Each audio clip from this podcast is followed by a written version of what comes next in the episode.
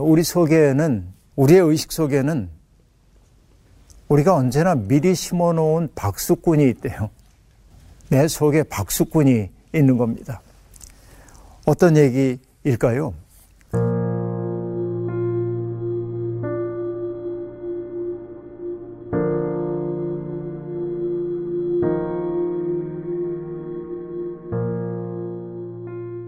예, 뭐 하는 질문마다 다 어려워서 대답하기 어려운데 사람은 누구나 다 인정 욕구가 있죠. 누가 칭찬해주면 행복하고 아, 누가 꾸짖거나 비난하면은 마음의 상처를 입을 수밖에 없는 거고 어, 그래서 우리는 뭐 칭찬은 고래도 춤추게 한다면서요. 어, 정말 그런 건지 모르겠습니다. 살다 보면 자기가 한 일에 대해서 끊임없이 확인을 하고 싶어 하는 사람들이 있습니다. 칭찬을 받지 않으면 불안해지는 사람들이 있어요. 늘 어떤 일을 하고 나서 칭찬받기를 원하고 칭찬해 주지 않으면 확인하고 싶어요. 제가 제법 잘했죠? 내가 수고했죠? 이렇게 칭찬받기를 원하는 사람들이 있습니다. 그런데 우리 시대는 특별히 더 그러합니다. SNS 같은 걸 보더라도 우리가 글을 쓰고 난 다음에 사람들이 얼마나 많이 좋아요를 누르는 나를 가지고 아, 내가 얼마나 관심을 받는 사람인지 늘 확인하고 싶어 하고 아무도 반응을 보여주지 않으면 자기가 무가치한 사람이 된 것 같고 사람들과의 연결에서 떨어져 나온 것 같은 외로움과 고독을 느끼고 살맛을 잃어버리고 이런 일들이 제법 많이 있는 것 같습니다. 그러나 가만히 생각해 보면 그 모든 태도들 속에 있는 것은 뭐냐면 비주체적인 삶이라고 얘기할 수 있겠습니다.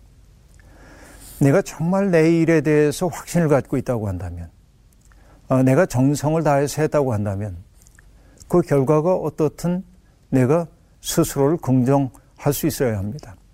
성과가 나지 않는다고 남이 야단친다면 할 수 없죠. 그러나 내가 열과 성을 다해서 그 일을 했는데도 결과가 그렇다면 받아들여야 하는 거죠.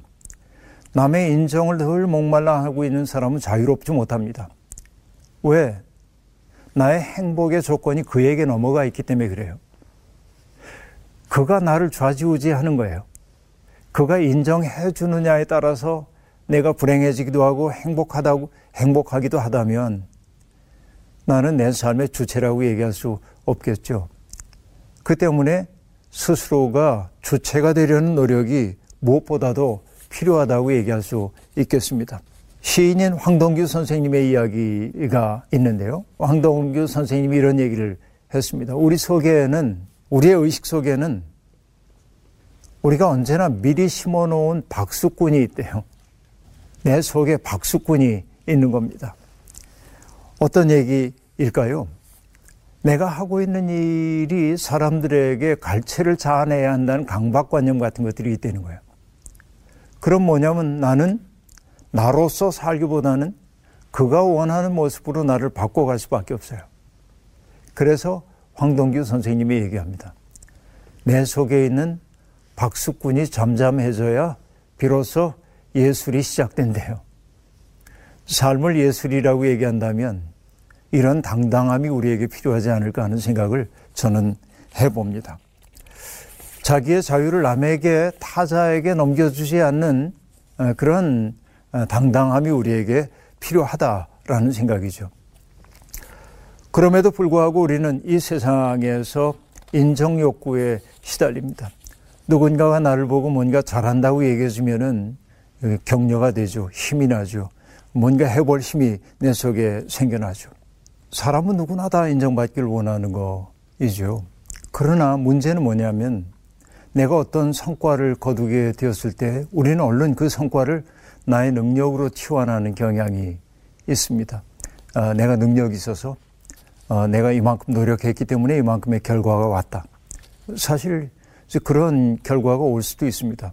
어떤 사람들이 정말 뛰어난 성과를 보일 때가 있습니다. 어, 그 사람의 능력 있는 거 맞아요.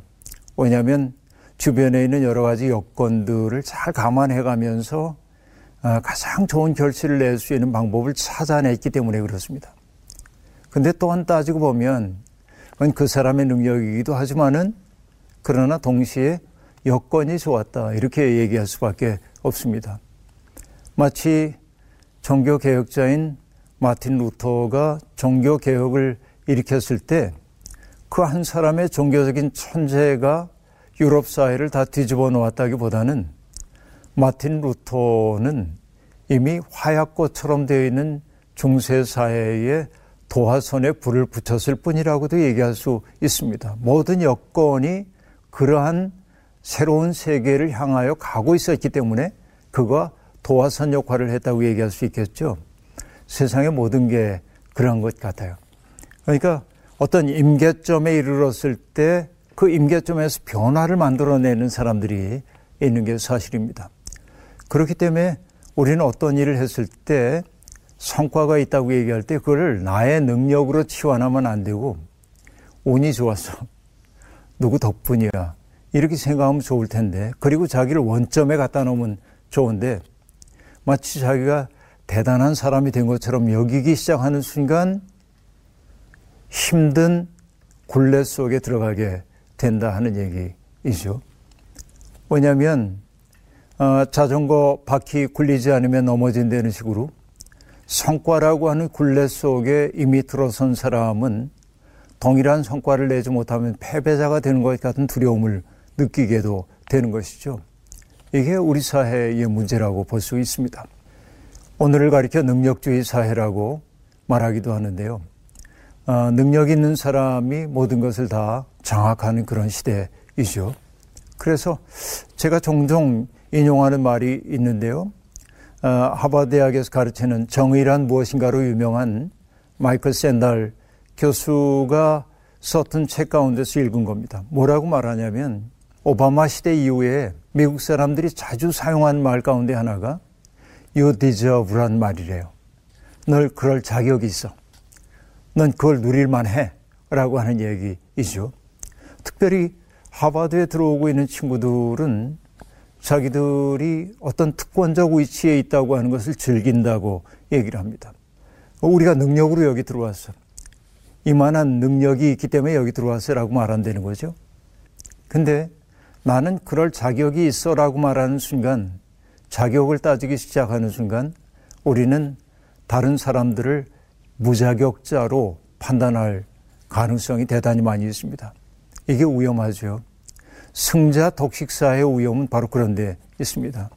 나는 이만큼 노력했고, 이만한 능력이 있으니까 이렇게 누리는 게 당연해라고 얘기하는 순간, 정말 많은 사람들은 위태로운 지경에 빠지기도 하는 것이죠. 어느 사회학자가 프레카리아트라고 한 말을 만들어냈습니다. 이 말은 두 가지의 단어가 합성된 건데요. 위태롭다고 하는 뜻의 precarious라고 하는 단어와 프롤레타리아라고 하는 말을 합성한 말입니다. 아, 그래서 프레카리아트라고 얘기하고 있는데 그것은 뭐냐면 그들의 삶이 위태로워진 모든 사람을 일컫는 말입니다. 그러니까 어떻게 보면 어, 우리가 살고 있는 세상에서는 99%에 해당하는 사람들이죠. 삶이 불안정하고 언제라도 불확실 속에 떨어질 수 있고 패배자의 굴레가 씌워질 수 있는 사람들이 정말 많이 있다는 거죠. 그러나 그러한 계층은 배우지 못하고 가난하고 병든 사람들만의 문제가 아니라 오늘 스스로 승자라고 생각하는 사람도 언제든지 떨어질 수 있는 상황이라고 얘기를 하고 있습니다. 왜냐하면 모든 것이 경쟁으로 치환되는 세상에 살고 있기 때문에 그렇다는 거죠.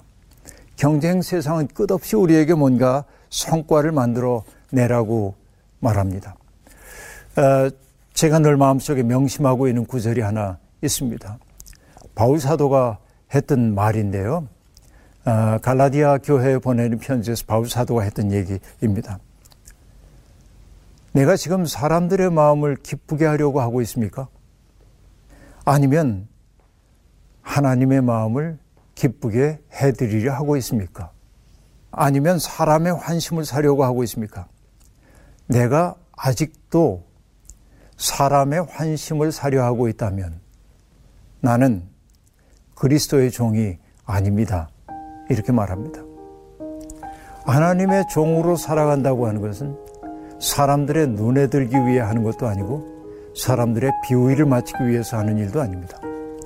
내게 주어져 있는 여건에 따라 내 능력에 따라 소신껏 일했다고 한다면 사람들의 칭찬을 구하기보다는 나를 향해 가만히 고개를 끄덕여 주실 하나님의 눈길을 의식하며 기뻐할 수 있으면 좋겠습니다.